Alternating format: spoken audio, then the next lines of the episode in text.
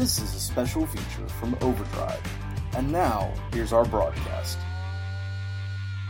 My name is David. I'm down here in Freeport, Texas. Everybody calls me Cowboy. On the hours of service, as usual, we have the government trying to do a one-size-fits-all. The hours need to be uh, regulated by the driver, not by the government. As long as you don't go over so many hours driving and you get so many hours of sleep, be able to do it when you need. Old timers know that when you're coming into a big city, pull over and let the traffic die down and then ease through. Now you can't do that because you got to stay within that 14 hour window. As 30 minutes of work uh, time that's taken off your paycheck. I'm an owner operator. I don't have that much trouble, but I sure do feel sorry for them over the road drivers. Y'all take care. God bless. Yes, this is Cody Blankenship with 4B Transportation. I would greatly appreciate it if Congress would take the time to maybe think about uh, reversing this uh, law and put it back like it used to be, where the 34-hour restart can be taken anytime during the week, especially for us ag hauler guys that we don't work 9 to 5. The weather may shut us down and we may be able to take a 34-hour break. We can start back up.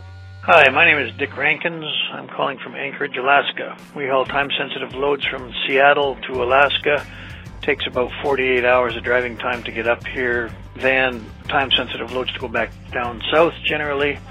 With the reset not being able to be done right away, only once a week, the drivers drive 48 hours and then have to sit on their butt here for extra time to restart and then go back down. This has been very, very detrimental to us.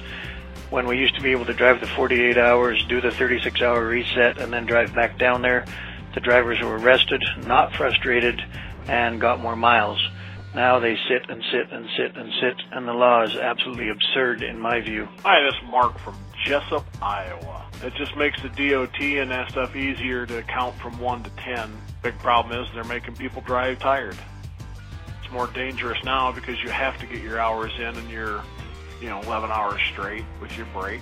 Yeah, my name is Walt Gunby. I'm calling from Laconia, New Hampshire. And uh, I think the hours of service, the restart rule is a joke. It's just the federal government trying to run all the independent truckers out of the trucking industry and have it all go to company controlled uh, shorter haul operations. And I think that it's time that uh, the government stop messing with us and let us conduct our own business. Uh, yeah, this is Roger calling from Provo, Utah. They're making your driving hours so limited that if you don't have your equipment paid off, you don't have all your finances 100% taken care of, like most of us don't, it's just going to put a lot of people out of business. If they really wanted to make the industry safe, they would require all trucks to have the same technology that Mercedes-Benz has and make it mandatory that all trucks have the drowsy driver alarm that the Mercedes-Benz has. And, and they could loosen up the hours of service rules, make it mandatory for this technology where if you get drowsy, an alarm goes off and you don't go off the road and hurt anybody. And that would be the real answer to the problems. Yes, this is Troy Bollinger. I'm over in uh, Dallas, Texas right now.